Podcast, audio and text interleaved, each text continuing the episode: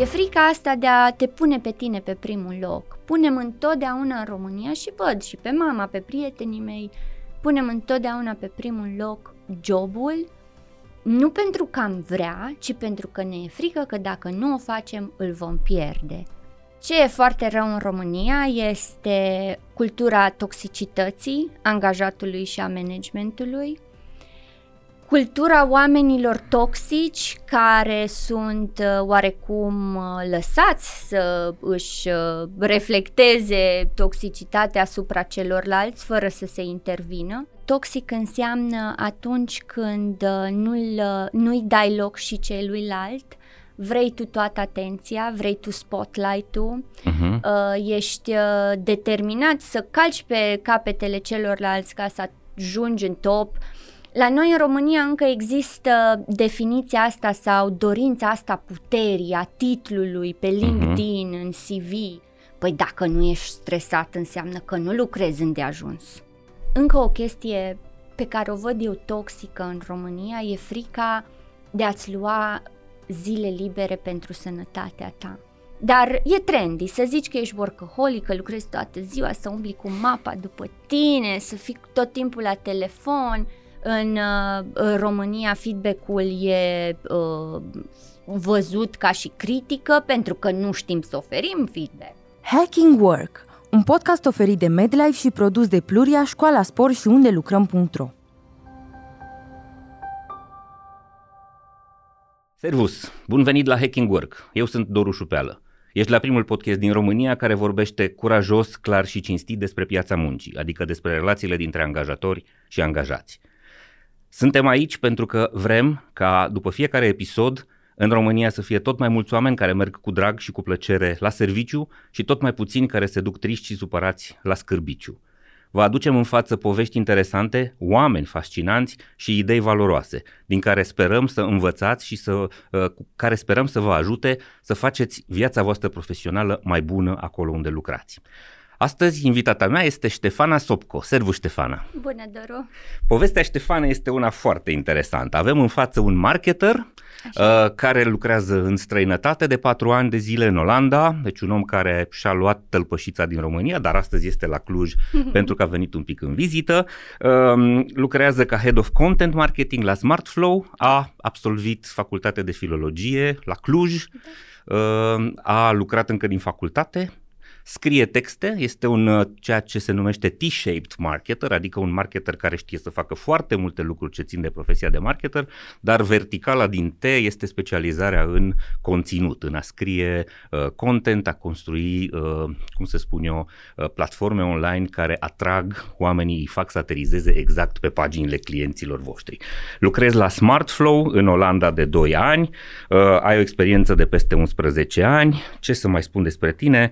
Uh, îmi plac pisicile. Am, îți plac pisicile Și animalele în general. Nu dis- ok, nu discutăm despre pisici astăzi, discutăm despre uh, un om care a plecat din România. Uh, fenomenul se întâmplă în momentele ăstea foarte uh, amplu. Foarte mulți oameni, anul trecut a fost un studiu, 730 ceva de mii de români au declarat că își uh, fac bagajele și pleacă. Uh, Probabil pe fondul dezamăgirii din viața publică și uh, politică, faptul că nu se întâmplă schimbările pe care foarte mulți le-am, uh, le-am dorit și le-am așteptat. Întrebarea mea pentru tine este, tu de ce ai plecat din România? În primul rând, uh, nu mi-am imaginat niciodată că voi pleca. Eram foarte atașată de țară, de prieteni, de familie. Eram într-o zonă de confort, de asemenea, în zona muncii. Mi-era și frică. Însă, după atât de multe nopți plimbate la proteste uh, și dureri de spate și uh, probleme financiare, problemele financiare alor mei pe care nu puteam nici cum să le echilibrez cu ce câștigam eu și o oportunitate, uh, o mică, mică luminiță la capătul tunelului, am plecat în Olanda fără niciun prospect de job. Uh-huh. Uh, l-am urmat pe partenerul meu acolo care primise o ofertă de job uh, foarte bună. Uh-huh. Și am zis, bine, plec, văd ce se întâmplă acolo. Nu știam limba, evident, uh, am ajuns acolo și chiar mi s-a spus că nu am o engleză foarte cursivă, cu toate că eu aveam impresia că o am. Am plecat acolo timp de patru luni, aproape cinci. Uh, jobul meu full-time era să aplic la joburi. Mhm. Aplicam de dimineață până seara, primeam același răspuns, nu știi limba, n-ai mai lucrat în străinătate. Aplicam evident pe zona de marketing Uh-huh, uh-huh. sau conținut. Uh, am început să mă simt destul de dezamăgită, la un moment dat se simțea nuul acela ca un handicap pe care îl purtam după mine și amintesc într-o după masă aplicasem la cel mai fain job pe care l-am văzut, parcă era scris pentru mine efectiv. Și mi-au spus, ne pare rău, dar nu ai mai lucrat în străinătate și avem nevoie de cineva și atunci am și căzut pe jos foarte tristă și am zis partenerului meu mai uh, alochez încă două luni pe deadline și dacă în două luni nu îmi găsesc, plec. Eu plecasem de la două joburi din Cluj. Uh-huh. Lucram uh, ca și marketing specialist la o companie de IT și după job uh, predam uh, limba engleză în privat. Uh-huh.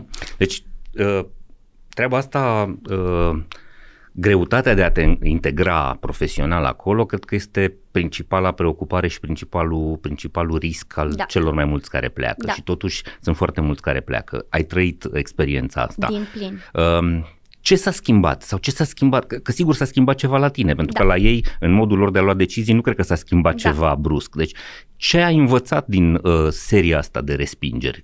Cum a trebuit să te reconstruiești ca ofertă profesională ca să, ca să răspunzi așteptărilor lor? Da. Pentru că problema era aceeași, n-ai lucrat niciodată acolo. Exact. Ce a ai fost făcut? foarte simplu, doar că soluția era întotdeauna în fața mea, însă am respins-o pentru că odată ajuns acolo am devenit foarte introvertă, de la o persoană super degajată, uh, deschisă, m-am speriat de noul de acolo, dar uh, soluția era în fața mea. Recrutorii din străinătate și din Olanda uh, funcționează pe principiu uh, cere și ți se va da.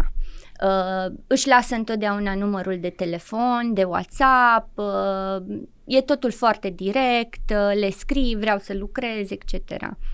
Și mie mi-era frică de chestia asta directă. Eu eram obișnuită cu îmi scriu un CV frumos, o scrisoare de recomandare, ceva, toată hârțogăraia din lume era în capul meu. Uh-huh. Am zis, dau asta la o parte, după ce am și vorbit cu o persoană din HR de acolo și mă duc la evenimente de networking. Mhm. Atunci nu exista COVID. Da.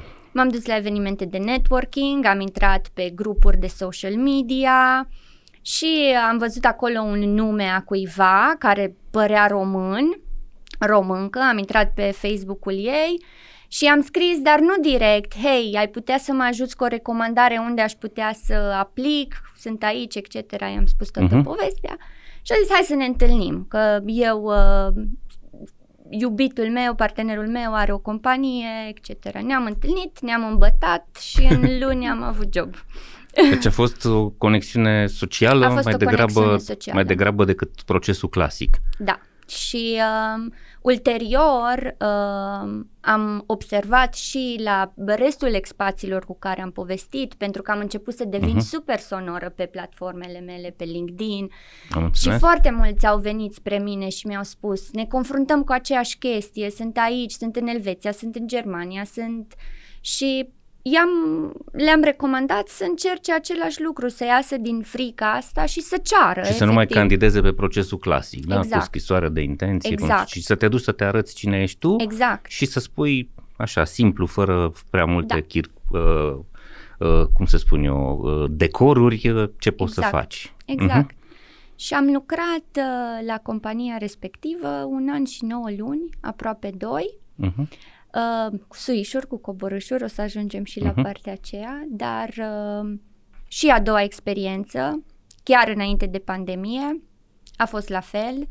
Uh, compania unde am lucrat uh, practic și-a închis toate departamentele, customer support, uh, marketing, design uh, și am rămas așa în martie, chiar martie toată lumea era dat afară, toată lumea își pierduse jobul, eu expat, am retrăit toate alea șase luni de atunci, Mhm. m-am panicat maxim, în același timp eram foarte ușurată pentru că am trăit un an Mhm. și nouă luni foarte grei la compania respectivă și am mers pe același principiu. Văd un job pe LinkedIn, și scriu direct mesaj, nu mai aplic. Și ce am făcut diferit de data aceasta a fost că am aplicat și la joburile în olandeză, nu doar la cele în engleză. Uh-huh. Ți-ai deschis piața cumva. Am ai... zis, uh-huh. uh, cu siguranță dacă au nevoie de un specialist vor putea Și să... asta se întâmpla când a început pandemia. Da, în martie. În martie, Da. când se închidea lumea. Exact. uh, Ok. Compania unde am lucrat uh, ne-a zis uh, la revedere. Eu aveam contract permanent, ceea ce însemna că nu mă puteau da afară. Deci am primit o sumă frumușică la plecare. O compensație. Ce m-ar, da, Mhm. m-ar fi ajutat oricum. Jumate de an aș fi putut să stau liniștită. Dar în mai puțin de două săptămâni am și primit pozitiv de la celălalt job. Culmea, jobul care era descris în olandeză și ar fi avut nevoie de cineva în olande- pe olandeză pentru că Mhm. toți clienții sunt Mhm. olandezi.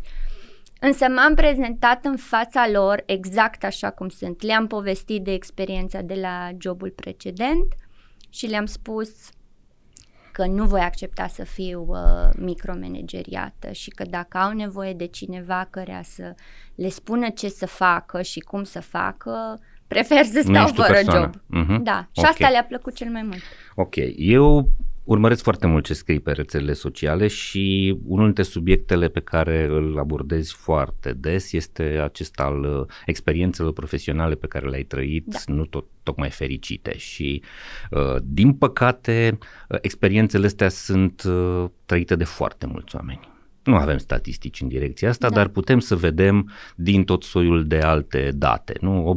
80% dintre angajații din lume sunt lipsiți de engagement, n-au niciun interes pentru profesia lor. Aia înseamnă că ceva e în regulă acolo.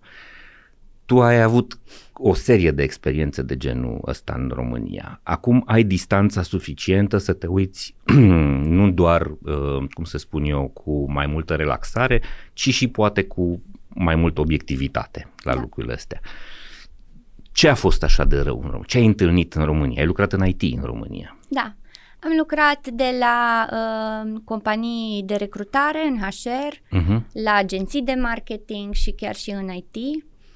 Ce e foarte rău în România este cultura toxicității angajatului și a managementului, cultura oamenilor toxici care sunt uh, oarecum uh, lăsați să își uh, reflecteze toxicitatea asupra celorlalți fără să se intervină și de acolo pornesc foarte multe probleme. Ce înseamnă toxic din perspectiva ta? Cum definim treaba asta? Ah, din perspectiva mea, uh, toxic înseamnă atunci când uh, nu-l, uh, nu-i dai loc și celuilalt, vrei tu toată atenția, vrei tu spotlight-ul, Uh-huh. uh, ești uh, determinat să calci pe capetele celorlalți ca să ajungi în top. La noi în România încă există definiția asta sau dorința asta puterii, a titlului pe LinkedIn, în CV. În Olanda nu există. De exemplu, acolo este, uh, se numește uh, flat, uh, flat management. Mhm. Toată lumea, de la CEO până la uh, simplu angajat, sunt uh, nedefiniți de roluri.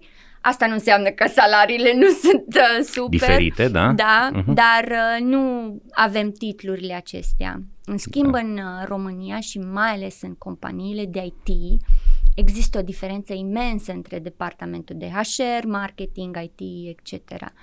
Și toată lumea aleargă după titlu și acolo se se naște toxicitatea asta pentru că nu mai vrem să fim prieteni în afara lucrului. Eu nu mai vreau să te ajut pe tine, eu vreau să fac cumva să fiu eu bine la sfârșitul zilei. Da, pentru că ai spus asta, am să dezvălui unul, unul dintre trucurile pe care eu le folosesc când mă duc la o primă întâlnire cu o organizație care mă cheamă să îi ajut în, în ceva, mai ales la brand de angajator. Îi rog pe cei din sală, care sunt oameni din, cu diverse poziții în organizație, să deseneze o organigramă. Și evident, cei mai mulți pornesc pe structura aia clasică, militarească, cu jupânul mare sus, Da. după care jupânașii adjuncți, după care alți jupâni mai mici Exact. și totul este acea uh, construcție arborescentă care este de inspirație militară, cu Da. siguranță, și care în foarte multe domenii de activitate nu funcționează, nu mai funcționează. Deloc. Sunt rare cazurile când unii dintre cei din sală reproduc o structură matricială, în sensul că, ok, avem niște departamente, dar le intersectăm, luăm oameni din mai multe zone și îi punem în echipe, deci lucrăm cu echipe, wow, o evoluție, însă sunt foarte, foarte rare cazurile când oamenii desenează rețele, da? structuri, cercuri, grupuri, pentru că până la urmă în foarte multe din companiile, mai ales din uh, economia asta a cunoașterii, din zona intelectuală a businessului, așa arată lucrurile, sunt echipe, sunt sume de cercuri, sunt rețele cu foarte multe conexiuni, nu da. există da. ierarhii. Foarte interesant ce ai spus. Bun, ai spus oameni toxici, i-ai definit, dar ce înseamnă toxicitate ca, uh, așa, ca ansamblu, ca nu știu, caracteristică a culturii organizaționale, da. cult, organizație toxică. Cum e asta? Am uh, un exemplu super, de fapt mai multe, pe care mi le-am dă-nile, stocat în creier. dă pe toate. Uh, acum câțiva ani, când am lucrat în compania aceea de recrutare de HR, aveam un management, uh, o, o doamnă manager, și m-a luat odată în uh, biroul ei și mi-a spus Ștefana, tu devii un angajat de la 9 la 5. Și am fost așa, am fost întotdeauna oaia neagră a companiilor. Ok. Uh, cum adică am devenit un angajat de la 9 la 5? Păi nu atât am scrie în contract că lucrez. Da, dar uh, ca să evoluezi, ca să crești în rol, e nevoie să uh, depui mai mult efort și asta înseamnă să mai stai peste program, să mai faci ceva în plus. Și am întrebat, evident, ok, dar asta înseamnă că veți implementa bonusurile despre care vorbim, că totuși aveam 20 de ani să stau până la 6, 7, 8, fără, aveam un salar de 1000 de lei în mână, să ne înțelegem. și zice, păi, cu bonusurile vedem în funcție de performanță, etc. Da, și m-am gândit, ok, angajat de la 9 la 5, m-am tot gândit, am și scris un articol despre asta, ce înseamnă să fii angajat de la 9 la 5, ca și cum protejam ideea să lucrezi mai mult, să uh-huh. stai peste program. Evident, am plecat de la compania respectivă pentru că am realizat că ceea ce îmi cerea managementul este să lucrez mai multe ore fără să fiu plătită, uh-huh. doar să depun mai mult efort, ceea ce fetele de pe HR făceau. Odată ajunsă în Olanda, cultura de la 9 la 5 este uh, nurtured, este încurajată, uh-huh. normalizată. Sunt foarte punctuale, ajungem la 9 la 5 plecăm, dacă stăm până la 5 jumate suntem plătiți, dacă lucrez sâmbătă sunt plătit. În 2 ani am primit uh, patru măriri de salar nesolicitate, tocmai pe considerentul ăsta. Și un alt, ăsta e un exemplu de mhm. toxicitate. Uh-huh. Vrem angajați care să stea peste program, să lucreze și în weekend dacă se poate, ca să ne arate dedicare, să ne arate că, ca și cum punem uh, compania pe un piedestal da, și ne închinăm e la divinitate, da, da, la da, da. ca și în Lord of the Rings văd uh-huh. chestia asta cu e, e teribil. Și de curând am vorbit cu un ITist, un inginer în IT și uh, era chiar la mine în uh, Olanda, în vizită și îmi spune Ștefan, am avut odată o discuție cu managerul și zice managerul către mine Hei, dar uh, ești stresat? Și el zice nu, nu sunt stresat. Păi dacă nu ești stresat înseamnă că nu lucrezi îndeajuns. Și am clipit așa, ok. El, am... lucre, el lucrează în România? Da, da, da. Deci da. un manager din România, i-a spus Da, da, asta. da, exact. Managerul okay. lui... Uh, și a fost atât de... Inter- am recunoscut chestia aia. Toxicitatea în România, în uh, organizații, uh, oarecum... Uh, spune că este ok să vii stresat la lucru, este ok să fii stresat pentru că atunci înseamnă că te implici, atunci înseamnă că îți iubești jobul pentru că ești stresat să iasă bine, ești stresat să fii cel mai bun în proiectul respectiv. În comparație cu cultura pe care am întâlnit-o în Olanda la Smart Flow, uh-huh. Uh, chiar după ce mi-a spus chestia respectivă, mă sună CEO-ul și l-am și pus pe speaker să audă cum vorbește cu mine. Și mi-a zis... Să audă cine? Să, să audă colegul tău. Ah, prietenul meu, tău, da. IT-istul. Da. Aha.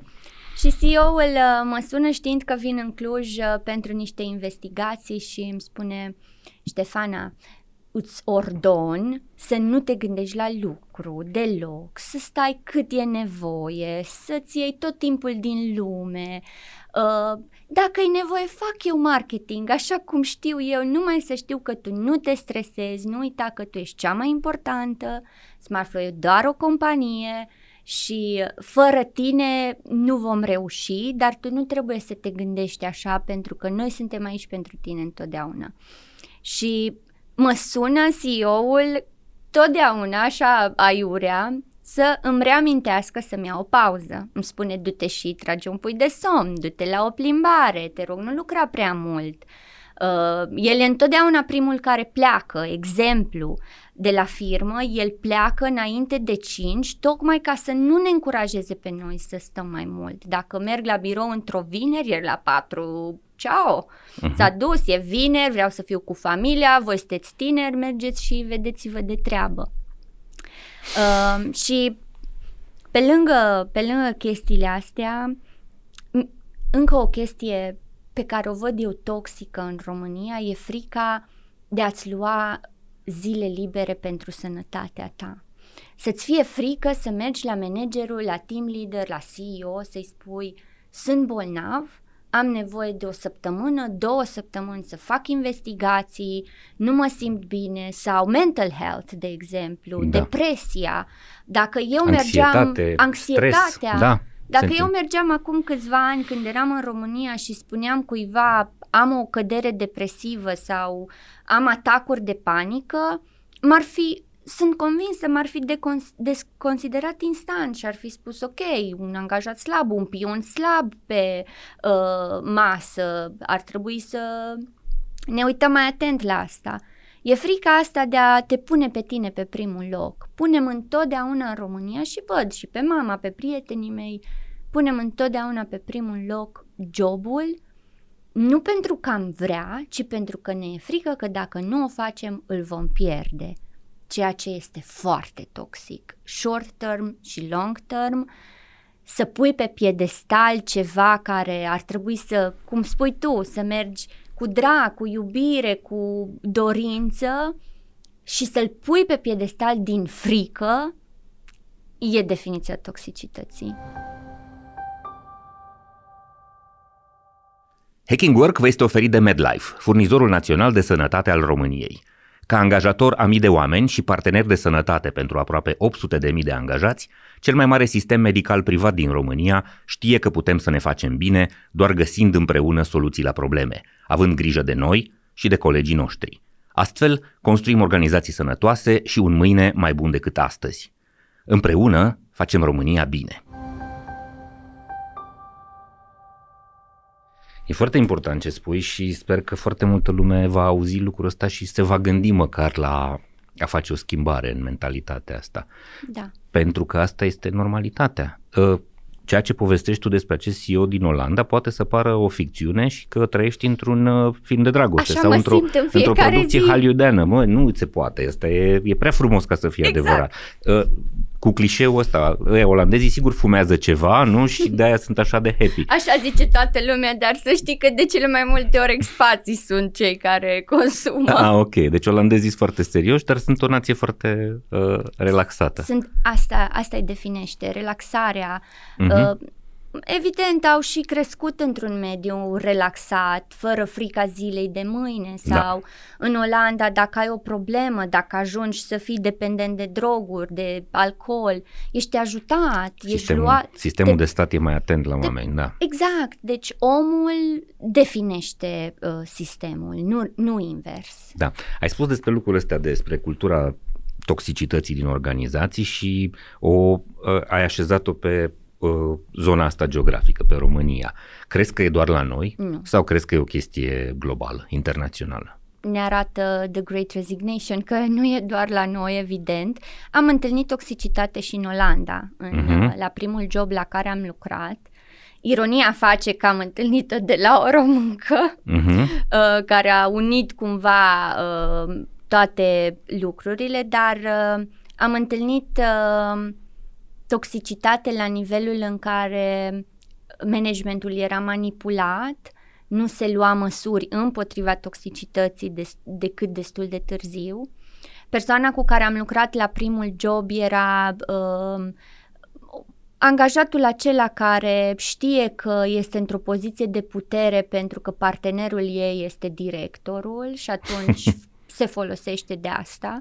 Evident, uh, era radioactivă și atunci uh, influența toate departamentele și managementul nu lua măsuri pentru că era implicația personală. Uh-huh. Și atunci uh, s-au întâmplat uh, mai multe lucruri. Eu m-am îmbolnăvit foarte tare pe fond nervos și aici în România, tot din cauza toxicității angajaților și m-am îmbolnăvit tot pe fond nervos și atunci am înțeles cât de important este mental health pentru că s-au luat măsuri de, la nivel operațional.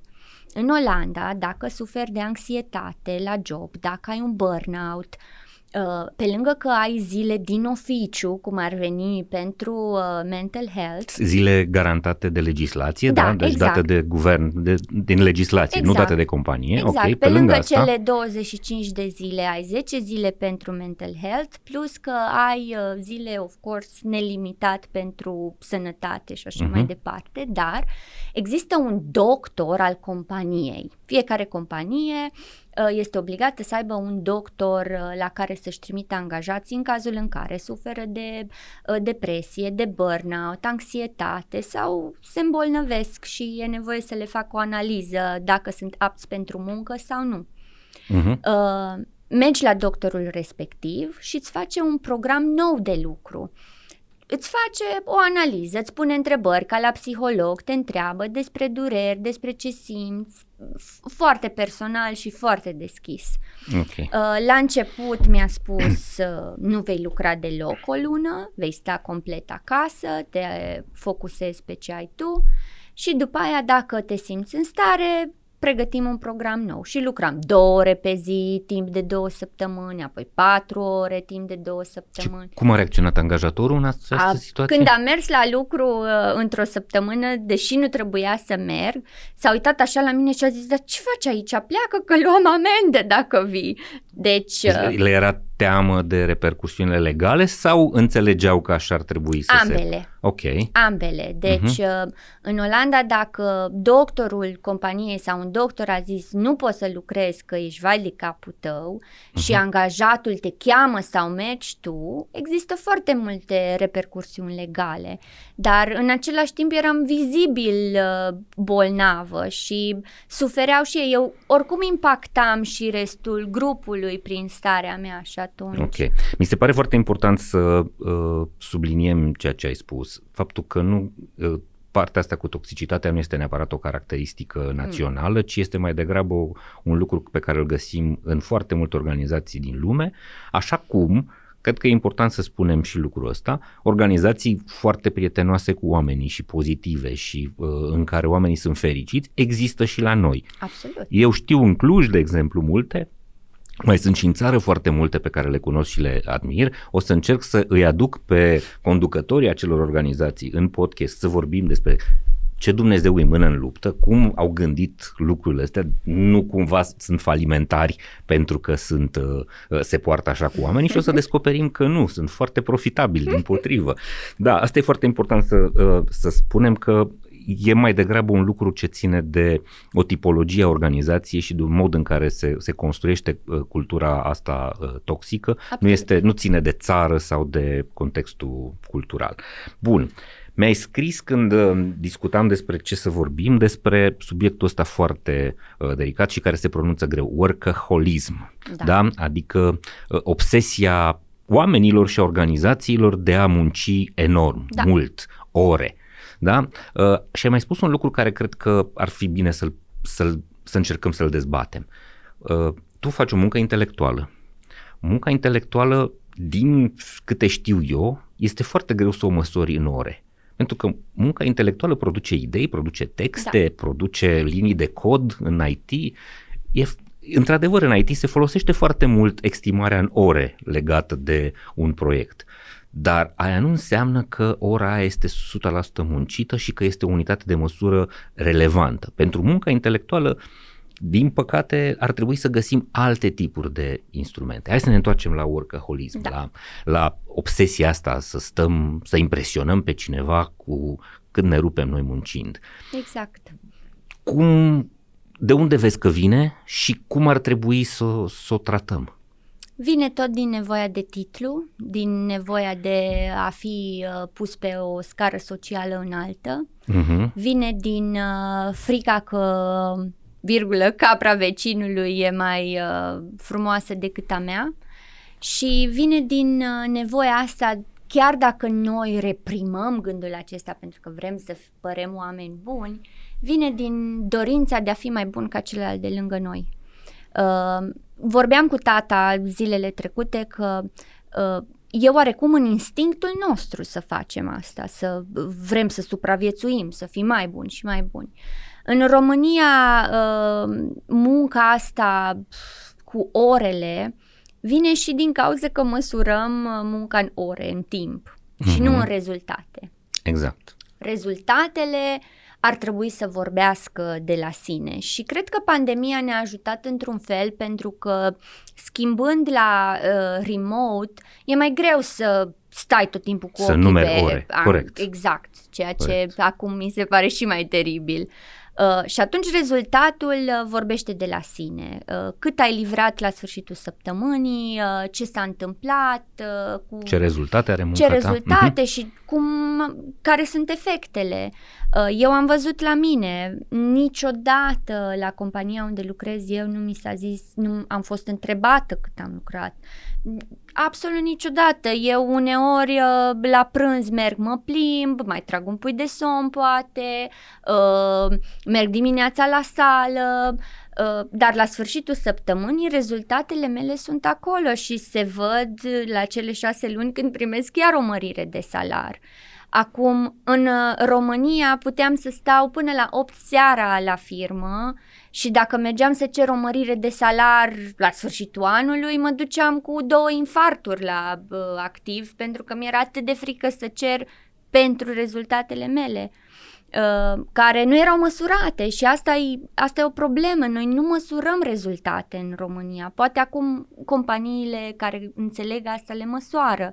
Noi, noi măsurăm timpul. Da. Angajatul de la 9 la 5. Și continuăm să evaluăm oamenii după percepțiile subiective ale șefilor, nu? Adică cu ăla mă înțeleg bine, ăla mă ascultă, ăla e docil, exact. ăla stă mult peste program, deci este top performer. Și nu, e trendy. Nu te uiți. Da. E atât de trendy să mergi la o întâlnire și sau la un interviu și să spui am workaholic, muncesc atât de mult, sunt perfecționist, eu, eu nu sunt deloc perfecționistă, eu sunt doar obsedată să ajung la timp undeva pentru că nu-mi place să mă joc cu timpul altcuiva, dar perfecționistă nu sunt deloc și s-a dovedit științific că nu poți să fii atât de meticulos sau multitasking. Uh-huh. Lucrezi pe ceva, dar opresc acel lucru. Când faci multitasking, tinzi să nu faci toate atât de bine. Dar e trendy să zici că ești workaholic, că lucrezi toată ziua, să umbli cu mapa după tine, să fii tot timpul la telefon și e, e trist, pentru mine e trist acum că mă uit la mine, cea din trecut și îmi dau seama că am făcut același lucru. Mă mândream în fața prietenilor mele că am și proiecte în plus, că stau până la 12 noaptea și lucrez, wow, o să fiu super de succes. Și la sfârșitul săptămânii nu știam de unde să mă adun. Eu sâmbătă nu ieșeam în oraș, nu mergeam pe munte pentru că stăteam să-mi fac proiectele ca să am un ban în plus să-mi cumpăr ce? O geacă? Papuci?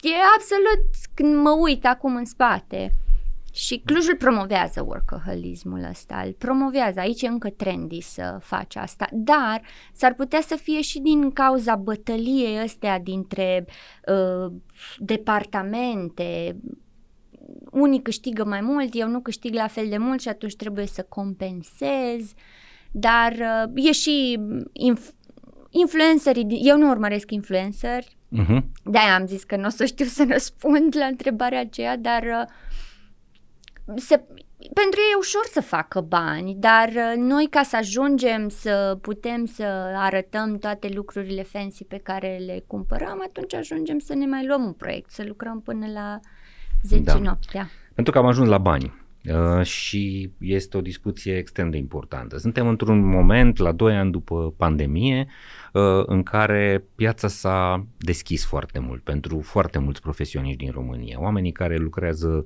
care pot lucra la distanță și în general meserii intelectuale, cum sunt cei din zona de uh, creativitate, de marketing, oamenii din IT, oamenii din, nu știu, alte tipuri de servicii care se pot face la distanță, au deja la îndemână o piață globală.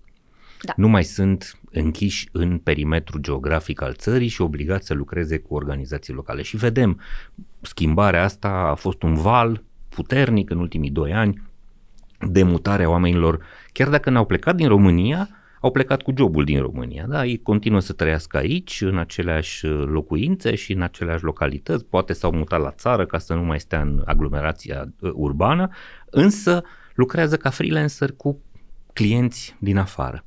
Uh, și este evident că veniturile lor sunt mult superioare și este evident că și uh, cum să spun satisfacția pentru muncă sau pentru experiența pe care o trăiesc la muncă este diferită.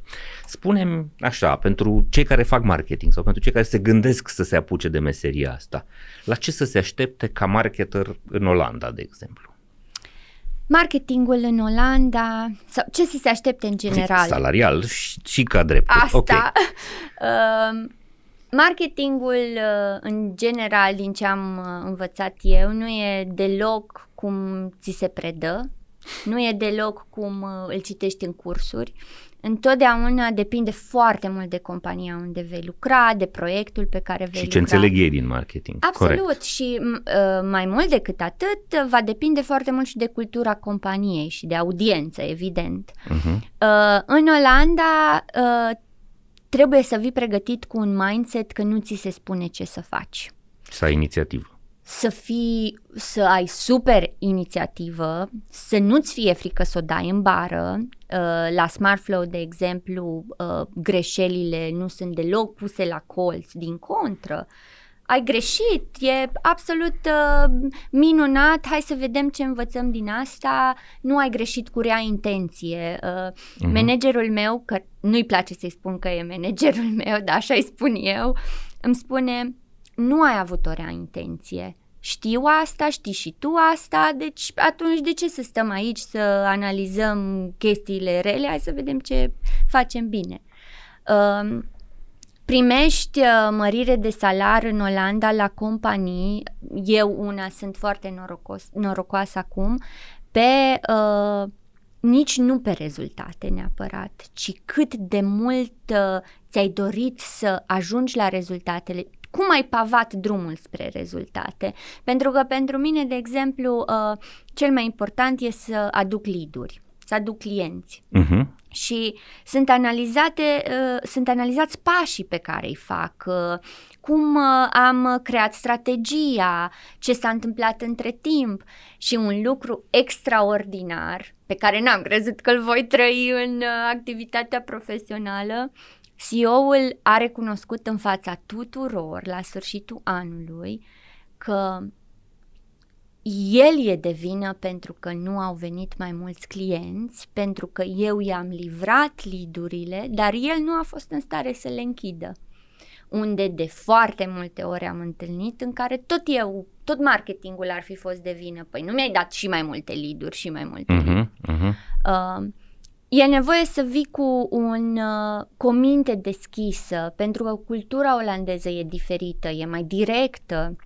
Uh, la compania de IT unde am lucrat aici în România, am zis odată că noi ne vorbim printre uh, fire de cocos. Punem cocos pe rahat, chiar dacă rahatul pute ca dracu. Și te referi la rahat, nu la uh, acel produs la dulce. excrement. Da, la acel produs dulce turcesc, ok. Și punem uh, în... Uh, îl cosmetizăm. Îl cosmetizăm, chiar dacă pute ca dracu, dar mai punem cocos pe el, punem de toate și așa livrăm. Așa, uh-huh. așa comunicăm între noi, așa ne dăm feedback. În, uh, în România feedback-ul e uh, văzut ca și critică pentru că nu știm să oferim feedback. Am, da. am uh, dedus din patru ani de Olanda. Uh, ne e frică să vorbim deschis, ceea ce în Olanda, ca și marketer și om creativ și om de comunicare, trebuie să fii pregătit să vorbești direct, să spui lucrurilor pe nume. Să argumentezi. Să sigur. argumentezi, absolut. Uh, și e nevoie să știi să ceri ce ai nevoie. Deci, odată îți trebuie alt mindset. Trebuie să Complet. înțelegi că trebuie să fii mai responsabil, să ai tu strategie, să-ți asumi niște inițiative și să cauți să livrezi rezultate, să gândești pragmatic. Ok, da. mindset-ul e ca mindset. Recompensa. E am venit acum în Cluj pentru niște intervenții, mă pregătesc pentru operația anul acesta și am plătit uh, ieri 700 de euro la clinică. Uh-huh. Și mă gândeam cum Dumnezeu ar plătesc oamenii din România pentru a, nu e nici acoperit de asigurare, nimic. Uh-huh. Și eu am putut să vin să plătesc și să mă duc cu bani înapoi. Uh-huh. Uh, în primul și în primul rând, schema salarială în Olanda e diferită. Se ia în considerare vârsta pe care o ai, uh, după aia studiile superioare, dar uh-huh. uh, experiența de muncă dar și cum te vinzi la interviu. Uh-huh. De cele mai multe ori primești exact banii pe care îi ceri. Uh, eu am primit chiar mai mult de la SmartFlow, am mers destul de umilă și mi-au dat ei mai mult. Am zis, uh-huh. avem mai mult, o să-ți dăm mai mult. Uh, și uh, evident, uh, la fiecare evaluare, să poți să argumentezi de ce primești mai, vrei să primești mai mult, doar că dacă ai noroc, cum am eu, nu știu cum, ce am făcut în lumea asta, nici nu e nevoie să ceri. O companie sănătoasă, cu un manage sănătos, management sănătos care e axat pe om și apoi ideea de angajat și apoi restul lucrurilor, nu te va lăsa pe tine să te frămânți și să te gândești, uai, cum să-mi pregătesc piciul pentru uh, mărirea de salar. Uh, vor recunoaște rezultatele pentru că atunci crești o echipă sănătoasă care vine cu bucurie, cu drag, pentru că știind că vei fi recompensat pentru eforturile tale, indiferent de circumstanțe, vei face pasul acela, dar tu când îmi cer să fac pasul, fără ca măcar să știu că există prospectul de o mărire sau un bonus,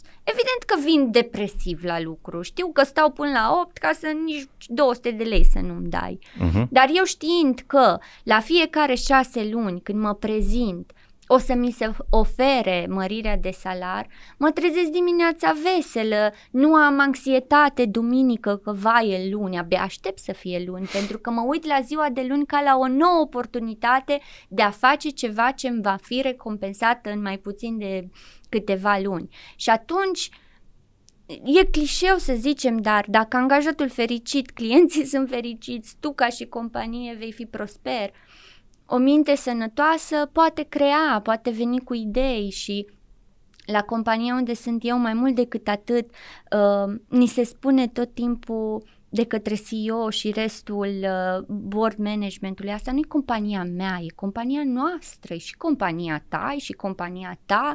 Uh, noi putem să luăm acțiuni când vrem uh, și pur și simplu suntem uh, puși la masa deciziei. Nu se iau decizii fără să, nu se aduce un om nou fără să fie consultată echipa și suntem o echipă de 25, aproape 30 de oameni. Uh, evident, într-o companie mai mare te uiți la niște piloni de valori dar dacă aduci un om în echipa de marketing, implică echipa de marketing. Hai să cunoaștem toți omul ăsta, să vedem cum va fi, uh, ne vom înțelege cu el, personalități, uh, teste de personalitate.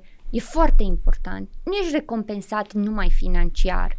Asta ești, e important, da. Am un mental health atât de pozitiv încât nu pot să fiu stresată pentru că e minunat să lucrez cu oameni care, acum cu problema de sănătate pe care o am, colegii mei și CEO-ul se documentează despre ea, citesc despre ea ca să înțeleagă cum să empatizeze cu mine. Când eu, când, de exemplu, mă văd mai palidă sau uh, ei vor să știe, vor să vadă și să înțeleg eu că ei înțeleg și că nu mă vor condamna sau nu mă vor face să mă simt prost, că mă simt rău. E deosebit. Asta nu am întâlnit în România deloc. în România mi-am sucit odată piciorul și mi-era super, super umflat și am trimis poze din toate unghiurile ca să demonstrez că am o problemă și să nu fiu acuzată că mint. Mai am încă sentimentul ăsta uneori, mă simt rău și vomit, am febră. Și totuși mă gândesc, oare cum aș putea să le demonstrez că vomit? Tocmai, și, dar e doar, nu, da, e doar un PTSD. Ok, am înțeles. Uh, n-am ajuns să vorbim de sume și nici nu cred că este foarte important lucrul ăsta. Este evident că veniturile de da. acolo sunt venituri de nivel, uh, de nivel specific și unor țări occidentale. Poți să crești foarte ușor. Foarte ușor. Ceea ce mi se pare însă foarte important este să discutăm despre uh, filozofia asta organizației care nu uh, pedepsește greșelile, care nu caută vinovați, ci care înțelege că din orice lucru pe care îl faci și îl greșești, înveți și te dezvolți. Da. Crești. Există o carte pe care o să o aduc la un moment dat să o recomand, se numește um, este al lui Matthew uh, Saed, filozofia uh, cutiei negre, explică acolo că aviația, în, compară aviația cu medicina. Da? Aviația, de câte ori se întâmplă câte un accident, se duce la cutia neagră și demontează întreaga, da. întreaga poveste ca să înțeleagă care au fost cauzele. Nu este nimeni decapitat, nu este nimeni concediat, nu este nimeni uh, pedepsit, pentru că este evident că nu este o greșeală intenționată. Exact. Aviația este cel mai sigur cea mai sigură industrie din lume asta sau între cele mai sigure, tocmai pentru filozofia asta a industriei întregi, pe când medicina, de câte ori se întâmplă un, o operație greșită, un malpraxis, o problemă uh, medicală, medicina caută vinovați, imediat oamenii, pacienții și spitalele și organizațiile se duc către tribunale, nu caută să vadă care au fost cauzele și nu îmbunătățesc. Da. De aici e foarte bine să înțelegem cum trebuie să tratăm treaba asta cu da. eroarea și cu feedback-ul, pentru că ele sunt legate. Cum dai feedback oamenilor și cum tratezi uh, așa zisele uh, greșeli. Da. da? De ce crezi că, sau ce ar trebui să facă managerii, organizațiile, oamenii din, de la noi să înțeleagă altfel să abordeze altfel lucrurile astea? În primul și în primul rând să fie atenți. Să și să nu fie atenți că micromanageriază, pur și simplu să fie atenți, să se uite la oamenii care sunt în companie, să îi înțeleagă, să îi cunoască. Uh, în al doilea rând, uh, am uh, o poveste aici pe yeah. greșeli și am purtat-o cu mine în Olanda ani de zile. Încă o mai am acolo adânc în cap, tot un PTSD. Typos în marketing și în conținut. Da, adică greșeli de dactilografie exact. și PTSD, hai să-i lămurim pe cei care nu știu, este sindrom de uh, post-traumatic, uh, exact. uh, nu, de, de, cum se cheamă, cum PTSD, sindrom de Uh, Îți rămâne acea frică okay. în urma unui uh, rămâi, lucru. Rămâi cu o frică. Rămâi uh-huh. cu o frică. Și eu m-am întâlnit cu asta foarte mult în România. În special la ultimul job la care am avut, am avut o colegă care tăia și decapita pentru o greșeală, pentru un i, pentru un cuvânt care bă, poate că uh, autocorectul mi l-a uh, corectat greșit uh, uh-huh. pentru lipsa unei virgule. Uh, în engleză, la fel, a fost am, în, prima, în primele mele trei săptămâni la job a trebuit să scriu conținutul pentru o broșură. Uh, eu nu mai lucrasem într-o companie atât de mare înainte, a fost pentru prima dată și erau primele mele trei săptămâni și eram constant speriată că o să fac o greșeală. Și am făcut-o, evident. Am printat, uh, cred că 180 de broșuri și un cuvânt era scris greșit. Vreau să-ți spun, Doru, că reacția a fost, a, și acum mă doare stomacul și parcă vine să plâng când îmi amintesc. În, prin, în plin plen s-a țipat la mine, uh, mi s-a spus cu toți că... ceilalți de față, Cu da? toți ceilalți de față, inclusiv managerul pentru care am printat. Nu sunt în stare, am crezut că ești uh, mai profesionistă, că ai venit cu recomandări, etc. Am fugit la baie și am plâns, evident, uh, și acum vine să plâng pentru că a fost o experiență traumatizantă. Um, Mi-a fost frică de absolut orice greșeală de uh, scriere de atunci. Am mai făcut și altele, reacțiile la fel. Evident, uh, am început să mă redresez, dar o frică de greșeli imensă. M-am dus cu ea în Olanda, poate și mai activă, pentru că am trecut de la română la engleză complet.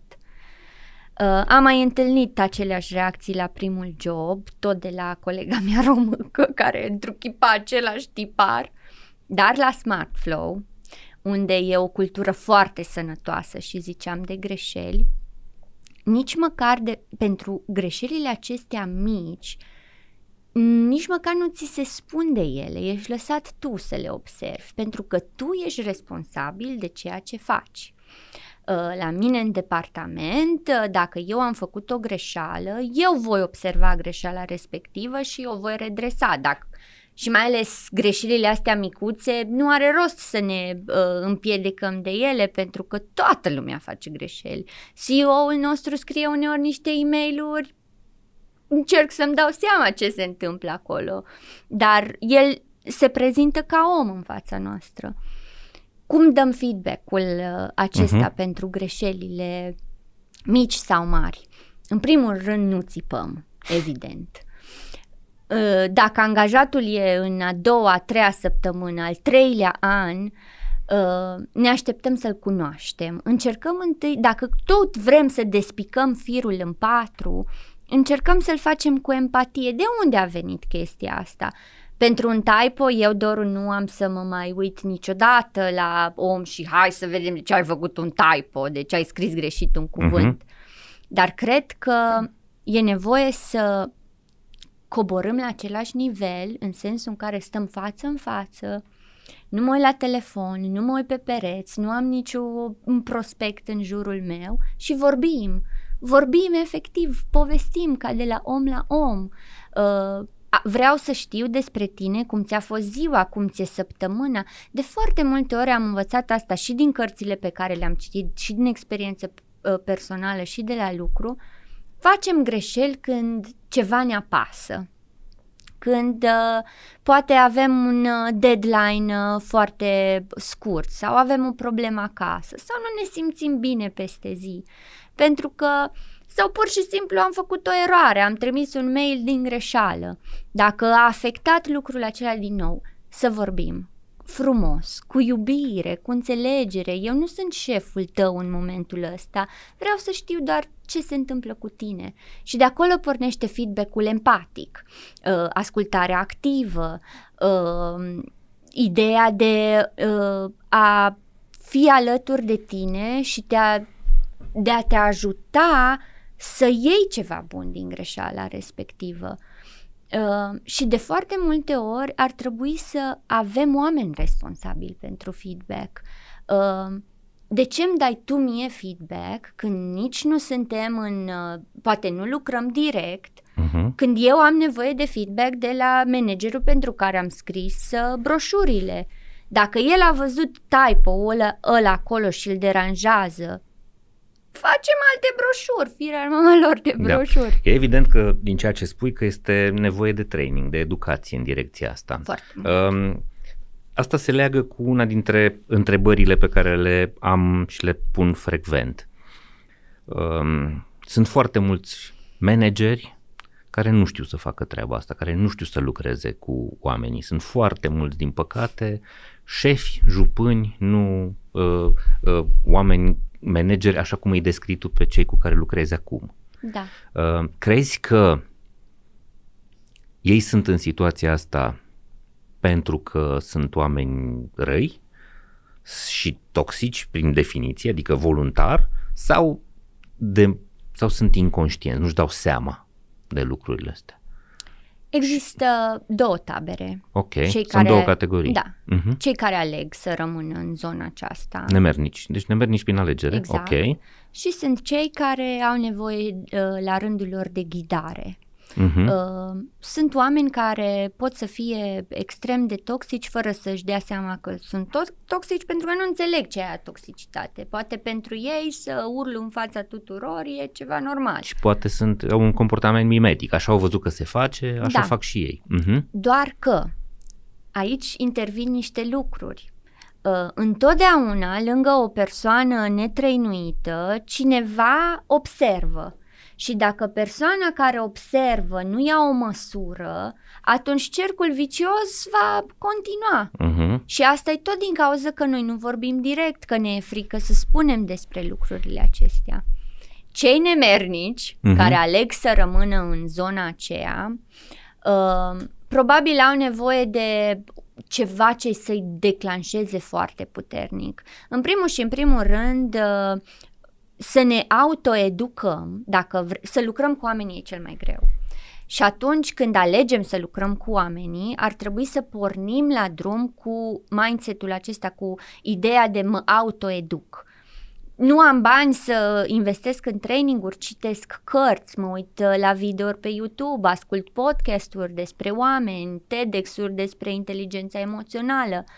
Îmi iau resursele ca, pe care mi le trebuie ca să pot să mă duc cu empatie în fața oamenilor ăia. Da. Dacă nu fac asta, rămân în categoria de nemernic. Și mai sunt uh, oamenii toxici la care nu se intervine de la management. Uh, de cele mai multe ori, eu uh, în uh, România am întâlnit și manageri așa, dar am întâlnit angajați toxici care puteau să fie ghidați, redresați, antrenați uh, și nu s-a intervenit. Cu toate că a, le-am spus mai multe departamente ceva nu în regulă cu persoana respectivă, etc., etc. Ei persoana respectivă și o duci la Reeducare. o bagi undeva. Da. Ok. Mi-ai mai scris între subiectele despre care vrei să discutăm despre uh, diferențele astea și discriminarea între femei și bărbați sau, mă rog, inegalitatea între femei și bărbați în experiențele pe care le-ai trăit în, uh, în România. Da. Um,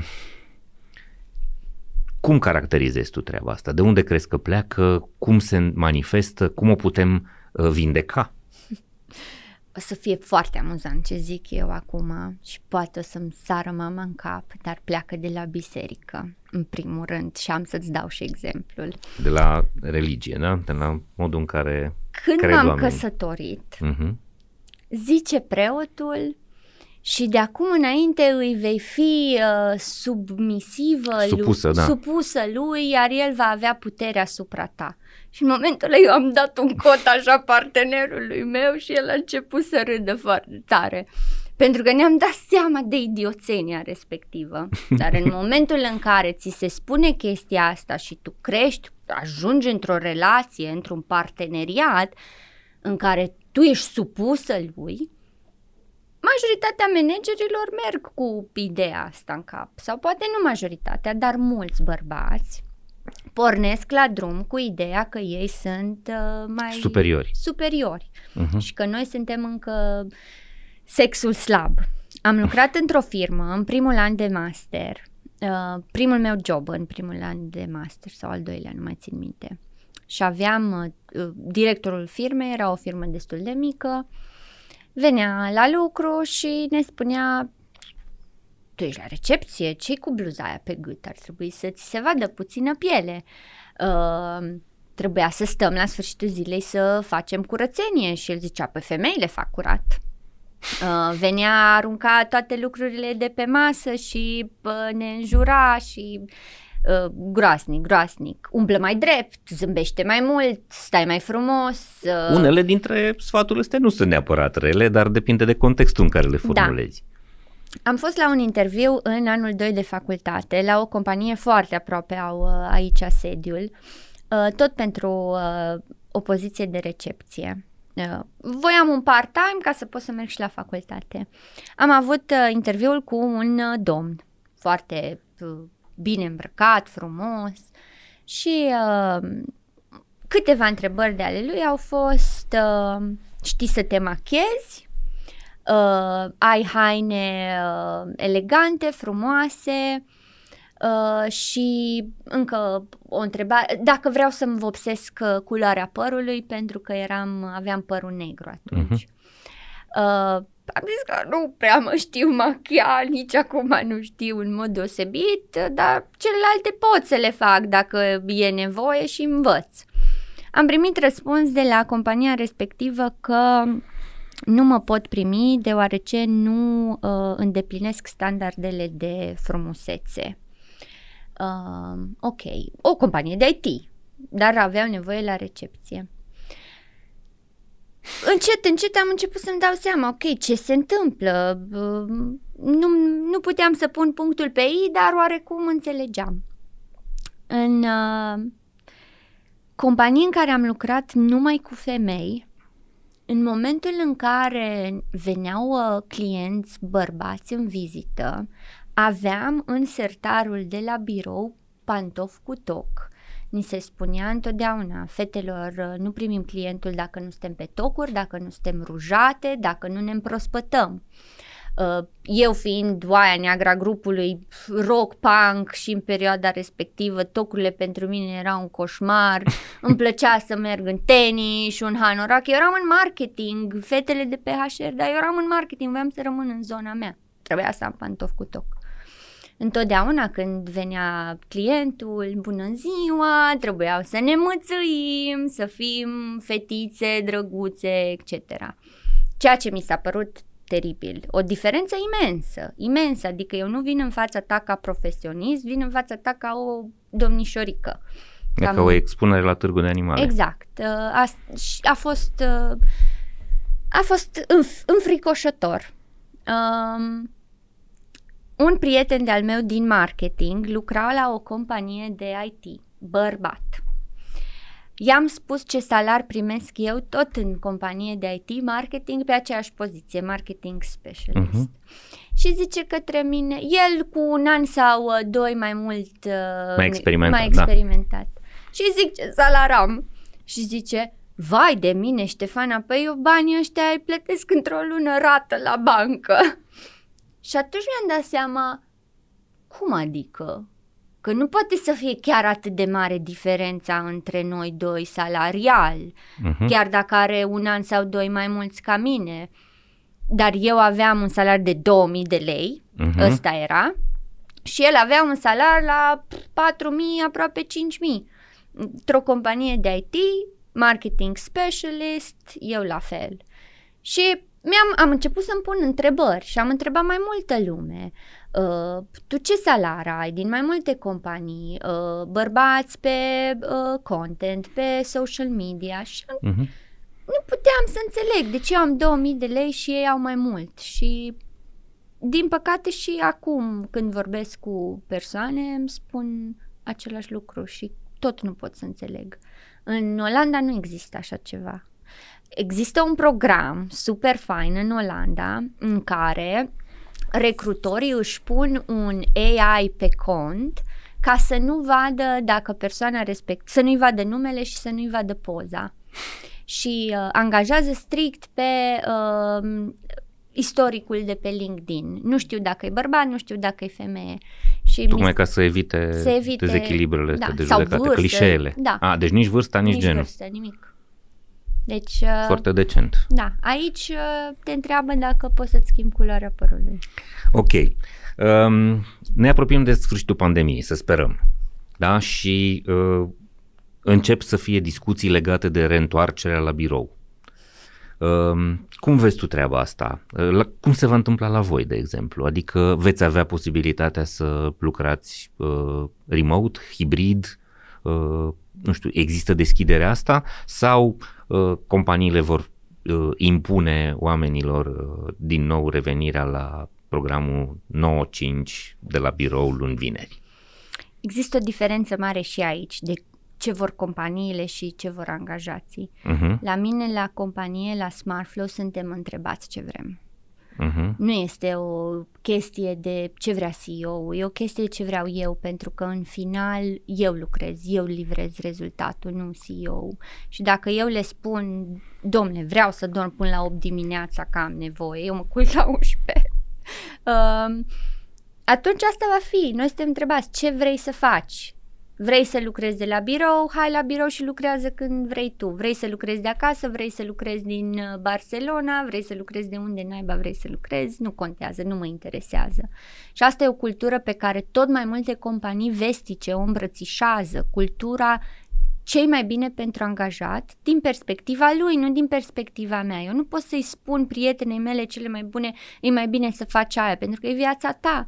Nu pot să-i spun angajatului, hai să lucrezi de la birou, că o să fie mai bine să trezești la șase dimineața, dar să fim toți împreună, să ne împrietenim. Uh-huh. Uh, e stupid.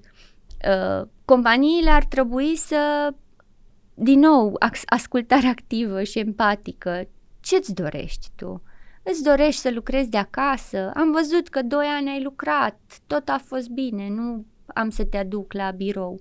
În Olanda oamenilor le place să meargă și la birou, e destul de ușor să mergi, uh, le place să socializeze, însă tot mai mulți își doresc hibrid. Uh-huh. Nu full remote, dar hibrid. Și asta ar trebui să se întâmple. Nu ar trebui să se întâmple hai la birou, ar trebui să se întâmple ce-ți dorești tu.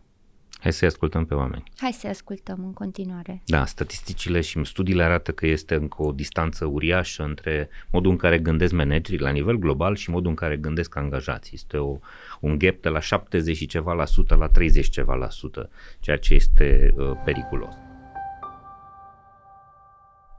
Organizațiile performante sunt în primul rând organizații sănătoase, iar asta înseamnă angajați sănătoși, fizic, psihic și relațional – în ultimii doi ani am înțeles cu toții și mai mult cât de importantă este sănătatea. Astăzi, abonamentele de servicii medicale sunt cel mai important beneficiu non-salarial dorit de către angajați. Cu abonamentele de servicii medicale MedLife pentru companii și IMM-uri, angajații primesc încredere, speranță și sănătate.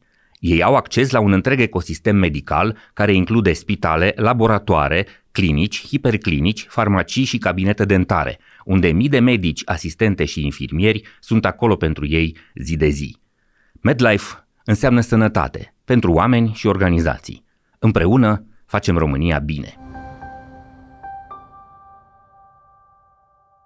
Sunteți la Hacking Work, primul podcast din România dedicat pieței muncii. Acesta este un produs realizat în parteneriat de Pluria, Școala Spor și unde lucrăm.ro. Dați-mi voie să vă spun câteva lucruri despre cei trei parteneri care produc acest podcast.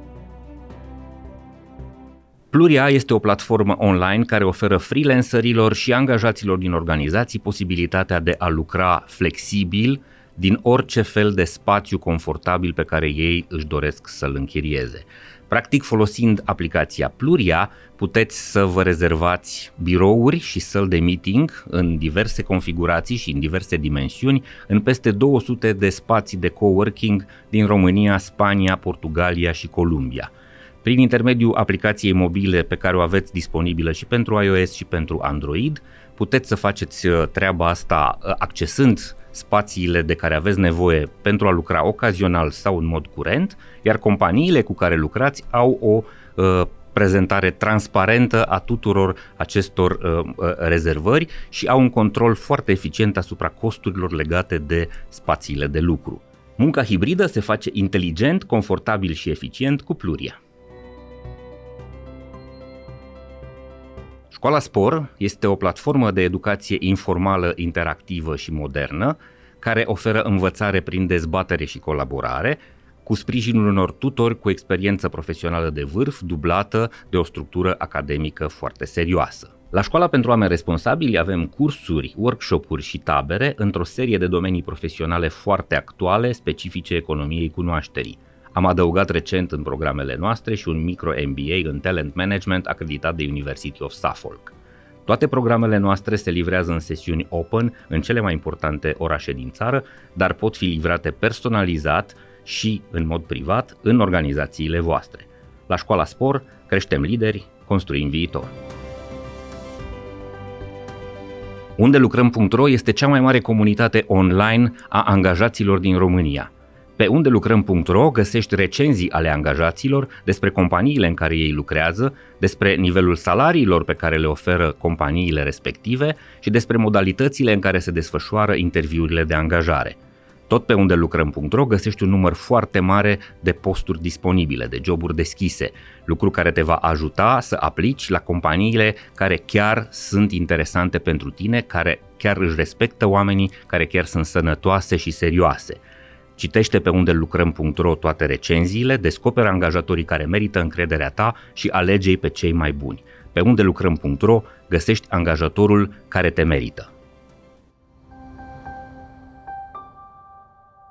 Ștefana, ne apropiem de uh, finalul uh, discuției noastre și avem acel ritual în care vorbim despre o carte. Da. Uh, încercăm în podcastul ăsta să le spunem oamenilor uh, despre niște cărți bune pe care le descoperim uh, noi și cine știe poate o să li se pare interesante și o să se ducă spre ele. Da. Ce carte ai adus? Eu uh, am adus uh, cartea Big Magic, Creating, uh, Creative Living Beyond Fear de Elizabeth Gilbert. Uh-huh. Uh, am citit-o după ce am terminat prima experiență de muncă în Olanda la compania, la prima companie Mhm. unde am lucrat. Uh, mintea mea era foarte închisă, mă temeam de feedback, mă temeam să livrez o chestie, tocmai din cauza că uh, erau uh, întâmpinate negativ sau nu e treaba ta să faci chestia asta.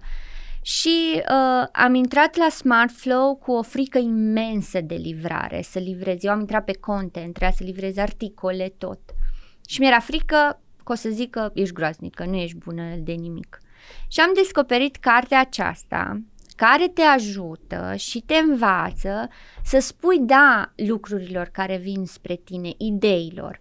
Și este un paragraf super, super bun în carte în care zice Universul îți va tot trimite idei, îți va tot trimite oportunități, pentru că el e construit să facă asta. Dar dacă tu le vei întâmpina întotdeauna cu nu și le vei refuza, la un moment dat o să zică și el, pe nu mai duc cu idei și oportunități la femeia asta că nu le vrea, mă duc la cineva care totuși le vrea, că doar trebuie construite Uh-huh. și o să rămâi fără ele. Și mi-am dat seama în momentul ăla, wow, trebuie să încep să zic da lucrurilor creative care îmi trec în cap. Poate sunt prostii, dar poate totuși au venit spre mine cu un motiv.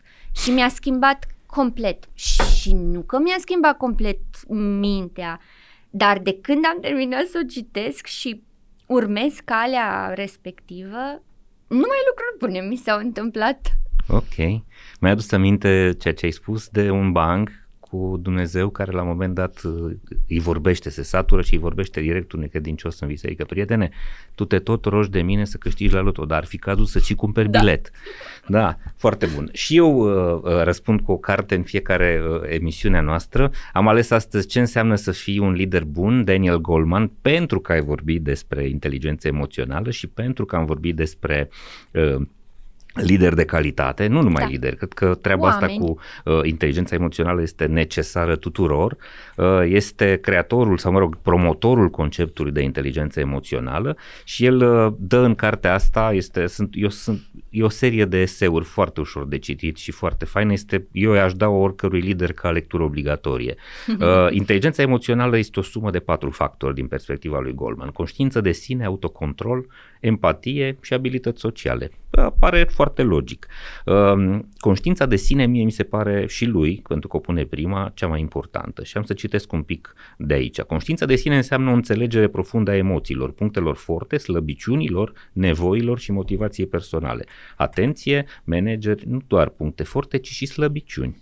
Da, conștiința de sine presupune și înțelegerea propriilor valori și țeluri. Un om conștient de sine știe încotro se îndreaptă și de ce. De exemplu, el va fi capabil să refuze o ofertă de lucru care, deși este tentantă din punct de vedere financiar, nu se potrivește cu principiile lui sau cu proiectele lui pe termen lung. Candidații cu conștiință de sine vor recunoaște cu sinceritate că au greșit și își vor spune adesea poveștile cu zâmbetul pe buze. Simțul umorului autocritic este unul dintre indiciile conștiinței de sine. Oamenii conștienți de sine își cunosc limitele și punctele forte și vorbesc despre ele fără rețineri, manifestând interes pentru criticile constructive. Mulți directori confruntă, uh, confundă sinceritatea angajaților atunci când vorbesc despre sentimentele lor cu slăbiciunea exact. și nu le acordă respectul cuvenit celor care își recunosc deschis lipsurile. Acești oameni sunt respinși adesea prea ușor pe motiv că nu sunt destul de duri să-i conducă pe alții. Exact ce spuneam, frica de a recunoaște că ai o problemă, tocmai ca să nu fii marginalizat sau văzut ca pionul slab de pe masă. Și ce spuneam despre liderii care sunt împărțiți sau oameni împărțiți în zona celor care sunt conștienți că e nevoie să se autoeduce și invers. Mhm. Conștiința de sine pentru mine a fost uh, un lucru revelator în Olanda și în uh, momentul în care mi-am dat seama că slăbiciunile mele și greșelile mele nu sunt uh, uh, lucruri care mă poziționează inferior, am reușit să cresc, pentru că atunci când tu ești în stare să-ți vezi propriile greșeli, tu poți să-ți dai cel mai bun feedback, pentru că vine de la tine cu iubire. Nu e nevoie să aștepți ca cineva să-ți spună. Da, oameni buni, căutați ce înseamnă să fii un lider bun, Daniel Goldman, editura Curtea Veche, cumpărați multe exemplare și uitați-le întâmplător pe birourile colegilor voștri care vă conduc, uh, eventual și subliniați-le bucățelele astea. Uh, sau luați bucăți din uh, podcastul ăsta, tăiați exact fragmentul ăsta și trimiteți-le anonim pe mail, poate le citesc. Bun, o temă inedită despre ce ai vrea să vorbim? Am să te gândești la un subiect despre care nu se vorbește foarte mult și crezi că e important. Mental health, nu știu dacă Sănătate e... mentală. Da, sănătate mentală la, la muncă. La oameni, la muncă.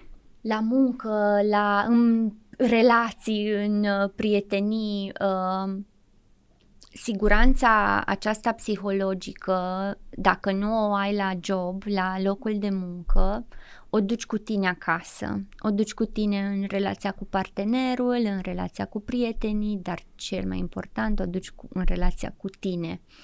Uh, ar trebui să se vorbească deschis despre asta, să nu fie o rușine că ai anxietate de uh, ședințe sau că ai anxietate de uh, mail-uri sau să-ți sune telefonul. Uh, depresia. Cunosc atât de mulți prieteni de-ai mei care se confruntă cu o depresie și încă e atât de tabu să mergi să spui am gânduri suicidale.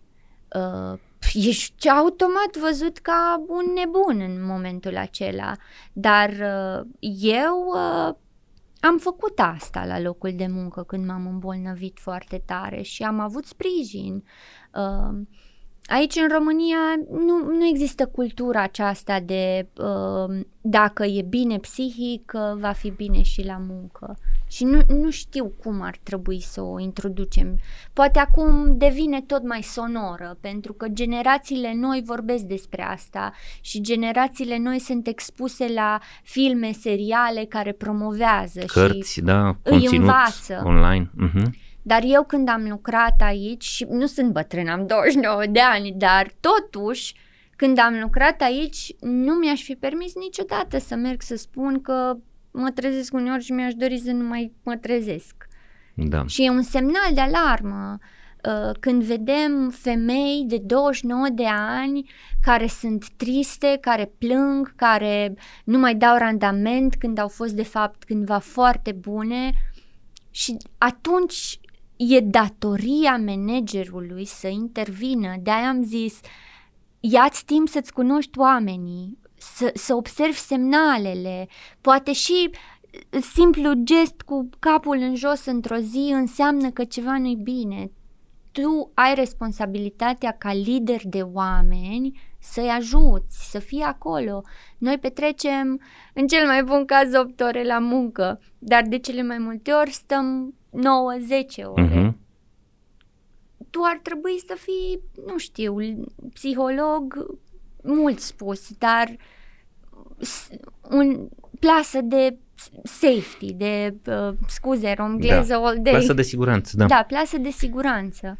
Să știi că n-am făcut o statistică precisă, dar în primele, între, în primele 12 episoade ale podcastului am avut cel puțin patru psihologi și am vorbit exact despre lucrurile astea. Cred că uh, observăm un lucru foarte bun care se întâmplă. Psihologii au tot mai multă căutare, oamenii se duc către ei, în special în zonele urbane și uh, educate. Da. Ar fi bine să ajungă mesajul ăsta și la cei care stau mai departe de orașele mari și care nu neapărat lucrează în profesii bine plătite, da. să caute ajutor pentru că foarte multă lume suferă și mai mult decât atât cred că trebuie să remarcăm că există deja organizații uh, care încep să investească serios în direcția asta. Aduc psihologi în organizație, uh, au grijă să împacheteze foarte frumos treaba asta tocmai pentru a evita acest clișeu uh, da. stupid, vai, sunt bolnav psihic, da, etichetele astea, asta e nebun. Da. Nu, nu este deloc nebun e mare nevoie de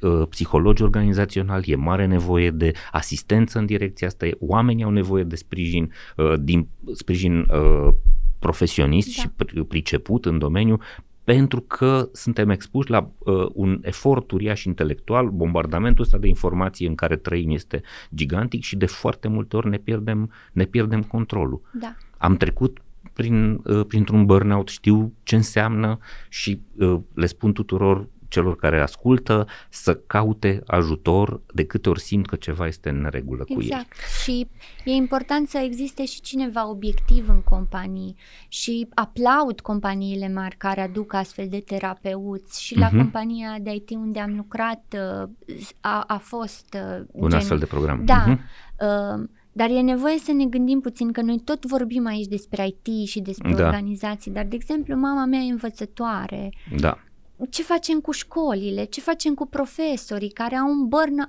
Mama a trebuit să predea la clasa 0 și la clasa 1 offline, online. Uh, online. Uh, a fost teribil pentru ea. Uh, profesorii sunt epuizați acum. Corect. Noi nu ne mai uităm, noi tot vorbim despre organizații mari, companii uriașe cu buget, dar la săracii oameni din învățământ, la, la restul cum îi ajutăm? construcții, din, Constru- ex- din comerț, exact. din... Da. Păi, Asta este uh, iar o realitate. Suntem într-o bulă, suntem în Cluj, da? Suntem cei care probabil se uită la noi sunt oameni cu un nivel de educație da. înalt și cu meserii bune, meserii în birou, nu? În general în birou o să asculte uh, da. podcastul cu căști în timp ce lucrează, însă e un semnal de alarmă. Sunt foarte multe arii profesionale și arii geografice în țară unde uh, lucrurile sunt încă într-o zonă de sălbăticie cruntă exact. și Bun, uh, te-am rugat să te gândești la o persoană care te inspiră și mi-ai spus că nu vrei să dai un exemplu, dar sigur ai un răspuns la treaba da. asta.